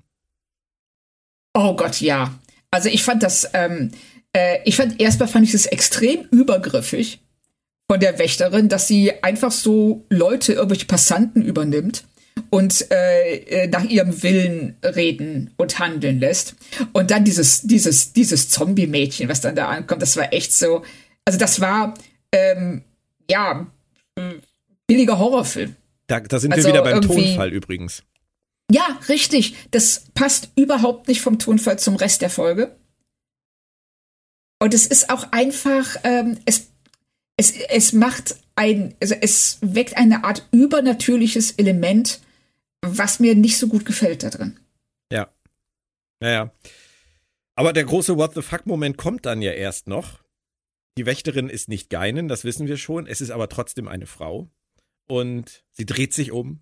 Und es ist Orla Brady. Aber sie hat keine spitzen Ohren und reagiert auch komisch auf den Namen Laris. Und dann sind sie swoosh beide weg mit dem gleichen Effekt letztendlich wie in Gary Sevens Episode. Genau. Wo wir dann noch endgültig wissen, ja, das ist hier eine Hommage an die Originalserie. Das ist ja auch eine nette Idee. Aber ich muss dir ehrlich sagen, ich kann immer noch nicht genau sagen, was mein Problem damit ist. Aber dieses Figuren besetzen mit Schauspielern, die wir in anderen Rollen in der Serie haben. Was ja dann auch sich fortsetzt wieder mit Brent Spiner. Und nicht nur mit Brent Spiner. Aber da sind wir noch nicht. Aber was hier anfängt mit Orla Brady, ich habe das nicht so mit dieser Entscheidung. Dass die. Nee, ich kann. Bitte. Nee, bitte sag du ruhig. Wäre nichts Gehaltvolles hinterhergekommen. Also bei mir kommt jetzt auch nicht so was super Gehaltvolles. Aber stimmt, also es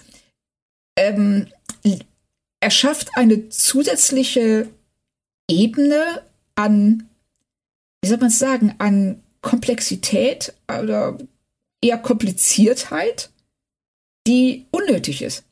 Welchen Sinn hat es? Also welchen Vorteil haben wir beim Zusehen davon, dass das die gleiche Schauspielerin ist, die auch Laris spielt? Wir haben wieder diesen kurzen Moment, in dem Picard sagt, oh mein Gott, Laris, wo sind deine Ohren? Aber bringt uns das was? Nee, ich glaube, uns bringt das gar nichts. Das bringt im Zweifelsfall nur denjenigen, die auf der Kasse sitzen, bei Paramount was, weil die Schauspieler eh schon unter Vertrag stehen. Ja, das wird vielleicht der Hauptgrund sein. Aber es ist nicht wirklich schön, oder? Nein, ist es nicht. Es führt für mich dazu, dass ich mich die ganze Zeit frage, warum sieht die aus wie Laris? Richtig. Warum sieht der Sung auch aus wie alle anderen Sungs? Warum, weißt du, warum? Es sind unnötige Fragen. Und es sind Player in dieser Geschichte, die wahrscheinlich, wenn das jetzt weiter fortschreitet, bin echt gespannt drauf, wie ich das in einigen Folgen sehe, aber ich würde sagen, das sind alles so Player, die Geschichte an sich gar nicht gebraucht hätte. Ja, genau. Das ist das, was, glaube ich, man jetzt bei dieser Folge ganz, ganz stark merkt, dass ganz viele Ebenen hier drin sind und Schlenker, die Geschichte an sich nicht gebraucht hätte. Mhm. Genau, und das ist natürlich der Inbegriff der Staffel, diese Folge, was diese Zerfaserung des Plots angeht. wenn wir sagen, dass wir Picard und Guinan als Handlungsstrang haben, dass wir Ruffy und Seven haben, dass wir Rios und Teresa haben, dass wir aber auch Agnes und die Queen haben, dann sind wir schon bei einer D-Handlung. Ja.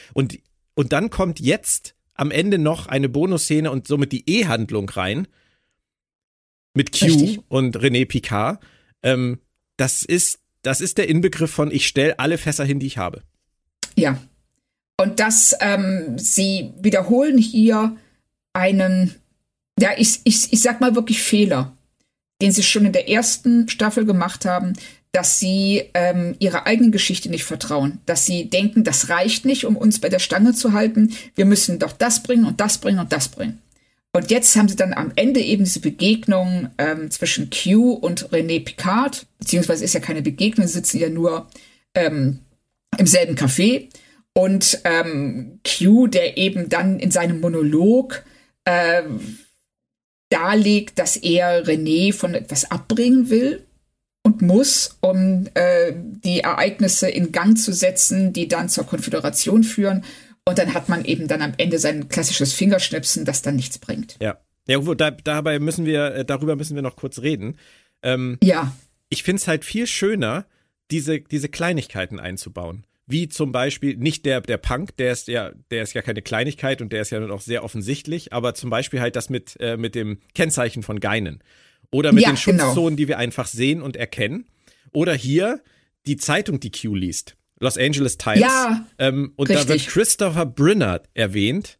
Und da geht's um seine Firma Brinner Information Systems. Und das ist auch der Typ, der in Past Tense Jadzia hilft, im 21. Jahrhundert klarzukommen. Das ist total richtig. Lustig. Da merkst du halt auch, dass der das geschrieben hat, Star Trek kennt, Deep Space Nine kennt und Spaß daran hat, diese Dinge einzubauen. Genau, oder auch, dass René eben einen Dixon Hill-Roman liest. Ja, exakt. Ja, das ist toll. Aber ich möchte dazu eine Sache fragen, weil ich als Autor dieser Folge, ich hätte nicht widerstehen können, die Folge so anzusiedeln, dass sie zur gleichen Zeit spielt wie Past Tense, ein paar Monate später, und dann einfach den Aufruhr in der Schutzzone und irgendwelche Szenen von Avery Brooks, der sich da zum Anführer dieser Revolte aufschwingt und diese falsche Identität annimmt, einfach im Fernsehen zu zeigen. Und Picard guckt dahin, sieht Cisco und denkt so, what? Das wäre großartig. Wieso nicht? Das ist doch viel, viel offensichtlicher und viel geiler, als das ein paar Monate vorher anzusetzen und diese Schutzzonen nur anzuteasern, oder? Richtig. Also finde ich auch, also das wäre schon echt lustig gewesen. Ja. So, dass es so Picard ist, der so, was ist denn jetzt los? Einfach nur Cisco sieht und also dann als nächstes eben diese Frage, sag mal, ist ja eigentlich jeder gerade. Obwohl, dann hättest du natürlich wieder sagen können, nein, weil das ist ja die Konföderationszeitlinie und da wäre ja Cisco gar nicht in die Vergangenheit gereist, weil es die Föderation nicht gibt. Nach der Logik hast du absolut recht, Claudia, hätten sie es gar nicht machen können. Richtig, aber ich finde deine Logik besser. Dann hätten sie wieder andersrum rangehen müssen, dann hätten wir das mit Guinan bereinigt und hätten Cisco reingebracht. So. Richtig. Das wäre, also mir hätte es total gut gefallen. Also beide Ansätze, nämlich zum einen, dass Picard und Guinan, also dass Guinan Picard erkennt. Ja. Und zum anderen, dass Picard im Fernsehen kurz Cisco sieht. Das wäre super lustig gewesen. Und zu Q noch ganz kurz. Was da passiert, ist wahrscheinlich, dass er irgendwie versucht, telepathisch diese Frau, die ja René Picard ist, wie wir schon wissen, zu bequatschen, dass sie nicht auf ihre Mission geht. Und Q trägt diese Europa-Missionsjacke und dann sagt er das die ganze Zeit, du kannst es nicht. Und dann schnippt er und will ihr offensichtlich, so habe ich das verstanden, seine Worte rüberschicken und das klappt dann nicht. Genau, so einsetzt. Genau, und das klappt dann nicht. Schnippen ist irgendwie aus. Aber was machst du aus der Szene?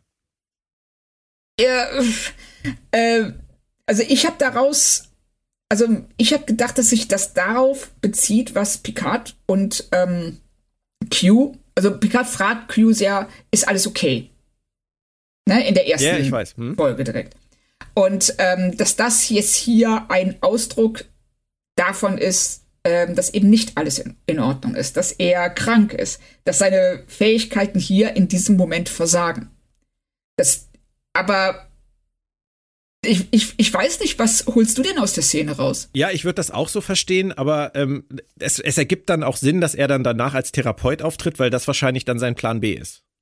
Ja, genau, so habe ich es auch verstanden, dass er, weil er auf die leichte Tour nicht weiterkommt, es eben jetzt hier auf diese, als ihr Therapeut versucht. Ja, aber das bringt mich immer wieder zu der Frage, warum macht er das überhaupt? Warum ist er überhaupt derjenige, der eingreift, um die Konföderation zu erschaffen? Also, ich weiß es nicht. Also, ist er derjenige, der, will er, dass Picard scheitert? Oder legt er ihm einfach nur Steine in den Weg, um zu sehen, wie er sie wegräumt? Also spielt er mit ihm, so wie er es eigentlich schon immer getan hat.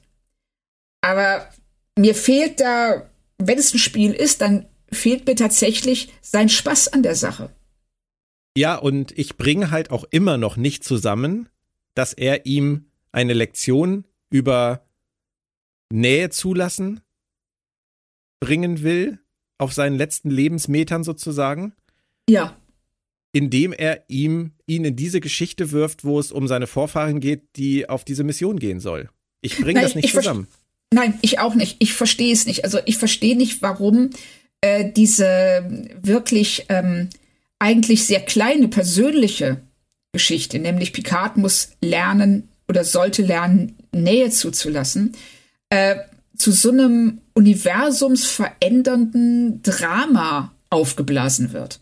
Das Einzige, was ich mir als Verbindung wirklich vorstellen kann, ist, dass René Picard ja auch eine Vorfahrin ist, also wie seine eigene Mutter, und dass die beide Probleme haben, psychische.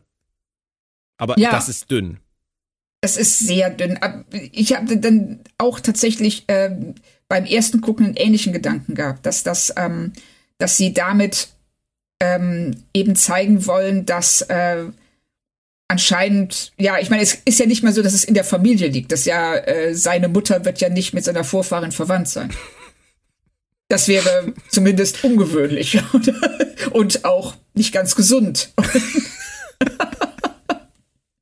I know what you mean. Ja. So. Aber ich glaube auch, dass es das nicht ist, weil das wäre wirklich, wirklich sehr dünn und sehr dezent. Ja, also, richtig. Aber dann habe ich halt wieder keine Idee. Nein, das ist, wie bereits gesagt, es kann sein, dass Q einfach zwei Dinge will. Zum einen eben Picard dazu bringen, Nähe zuzulassen und sich seinem Kindheitstrauma zu stellen. Und auf der anderen Seite hat er auch mal Bock zu gucken, wie sich eine Erde entwickeln würde, die eben den Weg nicht geht, den die Föderation eingeschlagen hat. Und dann an diesem Punkt ansetzt. Und zufälligerweise ist das Picards Vorfahren. Aber du merkst schon, wenn man das anfängt aufzuzählen, dann merkt man erst, wie unglaublich konstruiert das ist. Ja, und wie unglaublich langweilig muss sein Leben sein. Wenn du dir vorstellst, dass du diese Allmacht hast und du gehst zur Erde, gehst ins Jahr 2024, änderst irgendwas, reist 400 Jahre weiter und siehst die Konföderation und sagst, oh, okay, dystopisch, lahm. Ja, genau so. Ja, und sitzt dann auch noch vor allen Dingen monatelang im Jahr 2024 und therapierst irgendeine Frau, die du nicht kennst. Genau, nur um dann festzustellen, dass alles danach scheiße ist. Und dann ja, genau, und du hast das ganze, richtig, und du hast das ganze Universum, du bist ein Q. Ja. Was kannst du für tolles Zeug machen? Mhm. Du kannst Cisco auf den Geist gehen, du kannst du kannst die gesamte Galaxis bereisen oder dafür sorgen, dass es eine zweite Staffel Firefly gibt. Und was machst du? Du machst so einen Scheiß. So. Bevor wir zum Fazit kommen, eine letzte Sache, weil wir das letzte Woche nicht angesprochen haben. 2024. Wir haben gesagt, das haben sie wahrscheinlich gewählt wegen Covid. Ja. Ergibt auch Sinn. Aber was mir noch aufgefallen ist und was ich mir nicht erklären kann, ist, wir sind doch in 2 Jahren, wenn das unsere Zeit sein soll, wir sind doch in 2 Jahren nicht so weit, dass irgendjemand so eine IO-Mission macht. Nee. Warum haben sie das so gemacht? Weil dadurch zeigen sie uns doch im Prinzip, dass das, was wir da sehen, dieses 2024, gar nichts mit uns zu tun hat. Das habe ich auch, das ist mir auch ein Rätsel. Also, weil das ist so weit weg. Also die Vorstellung, dass wir eine bemannte Mission nach Io schicken, ist einfach, ja, das ist 50 Jahre mindestens in der Zukunft. Mhm. Und ich weiß nicht, warum 2024, klar, ne, man kann jetzt auch zynisch sagen, ja, weil sie dann Geld sparen können, die konnten einfach in L.A. drehen und mussten nichts ändern. Ja, klar. Na, aber die Io-Mission, also da hätte ich auch an ihrer Stelle vielleicht irgendeine Erfindung genommen. Irgendwas, das so eine Mission ermöglicht. Das Problem ist ja auch, dass in der Star Trek-Zeitlinie danach ja auch der Dritte Weltkrieg kommt. Genau. Und dass wir dann 50 Jahre später ja schon nach dem ersten Kontakt sind. Genau. Also das geht alles nicht. Sie hätten es nicht realistisch aufbauen können mit der Io-Mission, aber so wie sie es hier machen, dass sie 2024 nehmen, was 2 Jahre von uns entfernt ist, nicht mal 2 Jahre von uns entfernt ist, und ja, uns damit im Prinzip unsere Zeit zeigen, aber halt auch überhaupt nicht, ist das so ein bisschen For All Mankind mäßig. Das ist, ja, das ist auch schon eine andere Zeitlinie. Genau. Und das, also es ergibt nicht viel Sinn. Also vor allen Dingen ist das überhaupt nötig, diese Io-Mission. Es hätte doch irgendwas anderes sein können, oder? Ja, es hätte schon irgendwas sein können, was, wenn es nicht passiert, wirklich alles verändert für die Menschheit. Ja. Aber hättest du da eine andere Idee gehabt? Ja, also sie könnten im Grunde genommen ja, was wäre denn, wir haben doch den Rover auf dem Mars und den total coolen kleinen Hubschrauber. Hm. Was wäre denn, wenn sie da Mikroben entdecken und Leben entdecken? Ja. Das wäre ja, das wäre viel realistischer und näher an unserer Zeit gewesen. Und René ist diejenige, die den Rover einfach in diese Richtung lenkt. Sie arbeitet für die NASA und macht das, aber dann hätte es natürlich das ganze Drama nicht gehabt. Kann ich das nicht? Da sind wir sind immer wieder bei einem Thema, was wir auch leider ganz oft bei Discovery angesprochen haben in den letzten Jahren. Sie wollen irgendwas und schreiben es sich danach zurecht. Ja, genau das. Und das ist, und dadurch wird das immer so verkrampft. Weil sie wollen unbedingt dieses Ziel haben und sie tun alles, um dorthin zu kommen. Ob das jetzt gut für die Figuren ist oder gut für die Geschichte ist, ist zweitrangig. Sie wollen an dieses Ziel. Und dem ordnen sie alles unter. Und das ist eine Art von Erzählen, die, ne, das ist, irgendwo ist es legitim, aber es ist jetzt kein Erzählen, was mir persönlich großen Spaß macht. Nach 3 starken Folgen, die uns Spaß gemacht haben, ist das dann jetzt tatsächlich der erste Downer. Ich glaube, das hat man gemerkt. Ja, ich glaube auch. Wir sind beim Fazit angekommen. Ich würde dir gerne den Vortritt lassen. Wie ordnest du diese A, B, C, D, E-Handlungen in irgendeinem Fazit ein? Also du hast es im Grunde genommen mit einem Wort auf den Punkt gebracht, zerfasert. Und sie wissen nicht, wohin, sie eiern hier rum, sie erzählen Dinge oder sie machen Schlenker, die völlig unnötig sind. Sie bemühen, also sie führen die Figuren an den Rand der Glaubwürdigkeit, um bestimmte Dinge durchzudrücken, die sie unbedingt erzwingen wollen. Und am Ende ist eben genau das, was dir beim Zusehen auffällt und was am Ende übrig bleibt. Das Gefühl, was zu gucken, was erzwungen ist, was künstlich ist, was sich nicht organisch entwickelt. Und deshalb, sag ich mal, für die dank der Jurati und Queen-Momente keine völlige Katastrophe, aber mehr als 2 von 5 bringe ich da nicht rein. Nee, ich tue mich sogar damit schwer nach unserer Unterhaltung, muss ich ehrlich sagen. Also mein Gefühl, bevor wir angefangen haben zu sprechen, wäre 2 von 5 gewesen, was echt schon ein krasser Absturz ist nach den letzten 3 Folgen. Ja. Das Problem ist einfach, nichts an dieser Folge ist wirklich richtig gut.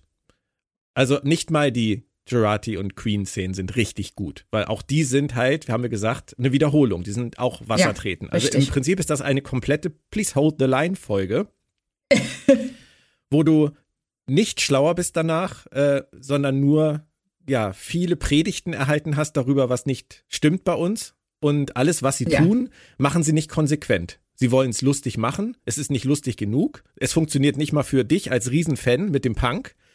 Ja. Und dann aber versuchen sie es wieder so ernsthaft. Und dann versuchen sie es auch noch horrormäßig mit den Zombies. Und dann versuchen sie es mit, ja, wir müssen aber wirklich mit den Schmetterlingen darauf achten, dass wir hier nichts verändern. Und im nächsten Moment passiert wieder irgendwas, was das komplett ad absurdum führt. Ja. Also ich würde tatsächlich sagen, dass die Folge für mich sinnbildlich steht für die Probleme, die die Staffel hat als Ganzes. Würde sie wahrscheinlich, also im Rückblick für mich aus dem Gefühl heraus als Tiefpunkt der Staffel betrachten. Ich hoffe, es zeigt sich nicht, dass da noch einige in dieser Liga kommen. Aber für den Moment würde ich das so sehen. Also so 1,5 von 5 bis 2, da mehr ist da für mich nicht drin, weil einfach zu wenig stimmt. Leider. Ja, ich kann es total nachvollziehen. Ich glaube aber, ohne jetzt Pessimismus streuen zu wollen, dass, also für mich kommt der Tiefpunkt noch. Okay. Das, ich glaube, es ist entweder die nächste oder die übernächste Folge. Zumindest in meiner Erinnerung. Aber vielleicht sehe ich das beim zweiten Mal auch anders. Mhm. Weil hier die 204, die fand ich beim ersten Gucken schon übel, aber jetzt beim zweiten eigentlich noch schlimmer. Mhm. Und das ist halt doppelt erstaunlich, weil wir im Prinzip die ersten drei, weil die sich gehalten haben, also die ersten beiden haben sich gehalten und die dritte ist sogar besser weggekommen. Auf jeden Fall. Also die dritte hat mir beim zweiten Mal ansehen besser gefallen als beim ersten Mal. Und die hier fand ich tatsächlich schlechter als beim ersten Gucken. Ich muss halt über Dinge hinwegkommen wie wieder Orla Brady. Und ich muss ab der nächsten Folge darüber hinwegkommen, wieder Brent Spiner. Ja. Das ist etwas, womit ich halt einfach so meine Problemchen habe. Aber selbst wenn ich Orla Brady ausklammer, ändert das leider nichts für mich an der Qualität dieser vierten Folge. Richtig, das ist so. Also es ist, ich sage es auch echt ungern. Und es tut mir auch leid, weil ich möchte das gut finden. Ich weiß. Aber, aber wir werden so viele Knüppel zwischen die Beine geworfen, das geht einfach nicht. Nächstes Mal heißt es Fly Me to the Moon. Übrigens witzigerweise der englische und der deutsche Titel. Es war mir eine Freude, Claudia. Nächstes Mal führt Jonathan Frakes Regie. Das ist ja eigentlich immer ein Grund zur Freude. Richtig. Wer noch nicht regelmäßig vorbeischaut, ich erwähne es immer wieder gerne, PlanetTrek.de, euer neuer Anlaufpunkt für Star Trek und darüber hinaus. Wir würden uns über euren Besuch freuen. Rezensionen, Analysen, Kolumnen und auch ganz vieles, was mit Kino und Serien abseits von Star Trek zu tun hat, findet ihr da. Guckt gerne rein. Wir verabschieden uns für heute und wir hören uns ganz bald wieder hier bei PlanetTrek FM. Bleibt alle gesund da draußen, genießt noch ein bisschen den Sommer und schön, Claudia. Tschüss.